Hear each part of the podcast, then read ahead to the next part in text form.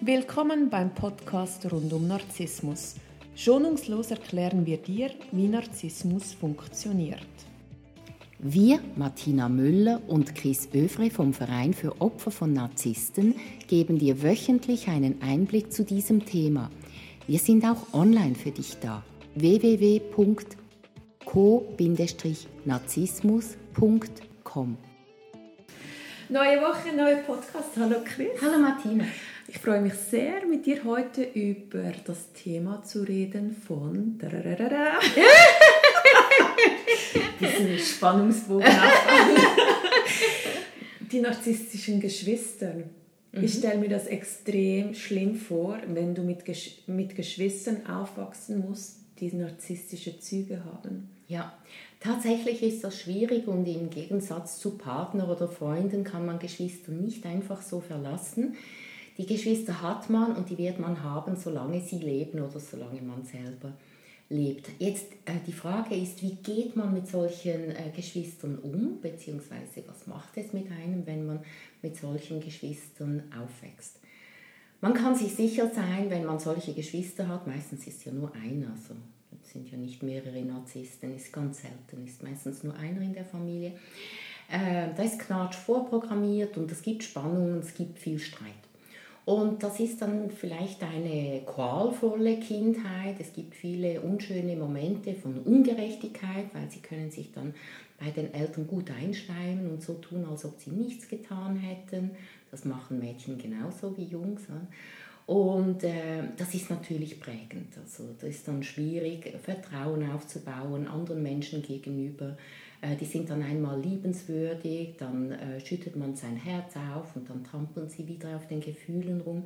Also das ist schon nicht schön, wenn man das früh äh, schon erlebt, aber es prägt einem und es kann einen stark machen, man kann daran wachsen oder man kann daran zerbrechen. Was ist meine Überlebensstrategie mit einem narzisstischen Geschwisterteil?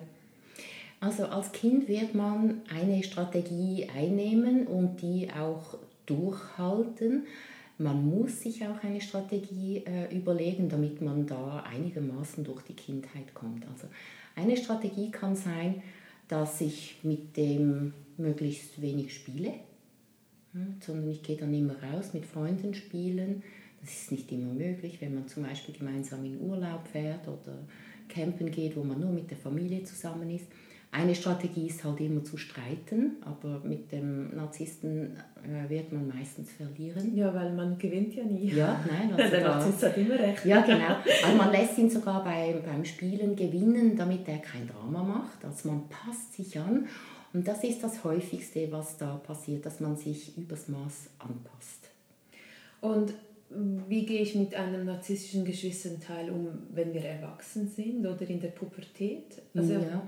also wenn man dann in die Pubertät kommt und man beginnt äh, zu daten mit Jungs, mit Mädchen, ähm, dann ist das eigentlich die nächste Form der Nähe äh, nach, dem, nach der Geschwisterliebe, also mit Gleichaltrigen oder ungefähr Gleichaltrigen. Und da ist man dann am Anfang schon misstrauisch. Also man muss sich da wie finden, da gibt es äh, Menschen, die sind recht nett, ja, ist das jetzt wirklich so? Also die haben da schon Antennen, die wollen natürlich vermeiden, mit einem Narzissten oder mit einer Narzisstin zusammenzukommen. Aber sie haben dann jemand Netten und finden das am Anfang schön, endlich jemand, der so nett und freundlich ist. Aber man kann sich dann auch schnell langweilen, weil man hat ja gelernt als Kind, dass das Drama zum Leben dazugehört. Und man glaubt, äh, das Drama macht das Leben spannend. Aber eigentlich macht es das Leben schmerzhaft. Es ist ja vor allem ein destruktives Drama. Es gibt auch ein konstruktives Drama, aber das kennt man noch nicht. Also die Pubertät ist ein guter Ort, um sich auszuprobieren, zu schauen, was geht, was geht nicht, wo kann ich mich entspannen, wann wird es langweilig. Und, und es ist auch gut, dass man sich da äh, ausprobiert und man wird auch lernen, Grenzen zu setzen weil äh, mit dem narzisstischen Geschwister musste man Mauern aufbauen und die Mauern, das funktioniert dann nicht in der Partnerschaft, weil äh, da ist man nicht erreichbar, dann ist man auch bereit, die ein bisschen äh, runterzureißen und dann entstehen Grenzen. Also man geht dann in eine Entwicklung. Jetzt im Außen kann man da ganz viele Sachen ausprobieren. Ähm, Man kann sich auch auf einen Narzissten einlassen und schauen, wie das geht. Man kann sich wieder lösen und man geht in eine Entwicklung. Man äh, wird da stärker, kann sich besser abgrenzen, kann schauen, dass man sich selber genügt, die Selbstliebe aktivieren. Also da gilt es auch, durchs Leben zu gehen, die Erfahrungen zu machen und allenfalls ähm, ja, dazu zu lernen durch schmerzhafte Erfahrungen. Manchmal sind sie auch sehr gute Erfahrungen. Und, ja. ja, darf ich? Ja. Was macht das, wenn man mit einem narzisstischen Geschwisterteil aufwachsen muss, mit meiner Verbindung zu meinen Eltern? Weil die wird ja konstant sabotiert. Ja, das kann sein, dass man da auch distanziert ist, dass man, dass man sehr enttäuscht ist von den Eltern, dass sie das nicht durchschaut haben. Und wenn man dann älter wird, erkennt man, dass sie vielleicht gar keine Chance hatten. Also die Eltern, es geht nicht darum, jemandem Schuld äh, in die Schuhe zu schieben, sondern es geht darum, die Eltern geben das, was sie können. Das ist manchmal sehr viel, manchmal ist das auch sehr wenig. Nicht alle Eltern sind äh, psychologisch geschult, also eigentlich die wenigsten.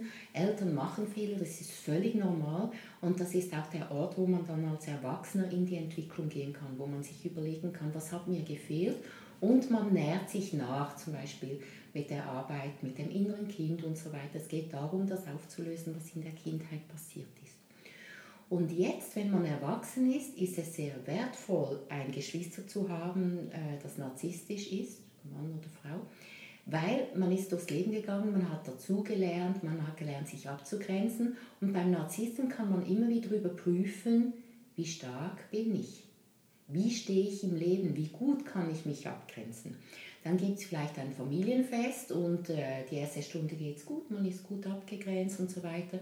Und dann sagt der Bruder oder die Schwester etwas und man ist total getriggert und merkt, ah okay, da habe ich jetzt noch einen wunden Punkt, das schaue ich mir dann nächste Woche an. Äh, und nicht, oh nein, jetzt ist schon wieder etwas, sondern, ah super, jetzt habe ich wieder was gefunden. Also der Narzisst kann einem den Spiegel hinhalten, damit man gut sieht, wo habe ich noch Schwächen, wo sind Punkte, die ich noch bearbeiten möchte, wo bin ich auch stark geworden. Ähm, es ist wie so ein Thermometer, wo man ablesen kann, wo man selber steht. Und jetzt ähm, kann man das für sich nutzen, so ein Geschwister zu haben und die äh, Verbindung wird grundsätzlich distanziert bleiben, weil der Narzisst auch nicht wirklich Nähe zulassen kann. Und es ist völlig in Ordnung. Nicht, also das heißt nicht, weil man Geschwister ist, dass man unbedingt eine symbiotische Beziehung haben muss oder auch mit den Eltern nicht. Es ist auch völlig gesund, wenn man eine äh, gewisse Distanz hat, wo man sich dann aber wohlfühlt. Ähm, würdest du mir einen Kontaktabbruch empfehlen, wenn ich, wenn ich erwachsen bin? von, von einem Geschwisterteil, weil wir wissen ja, Narzissten verändern sich nicht, das ist eine Krankheit ähm, und es tut mir nicht gut. Mhm.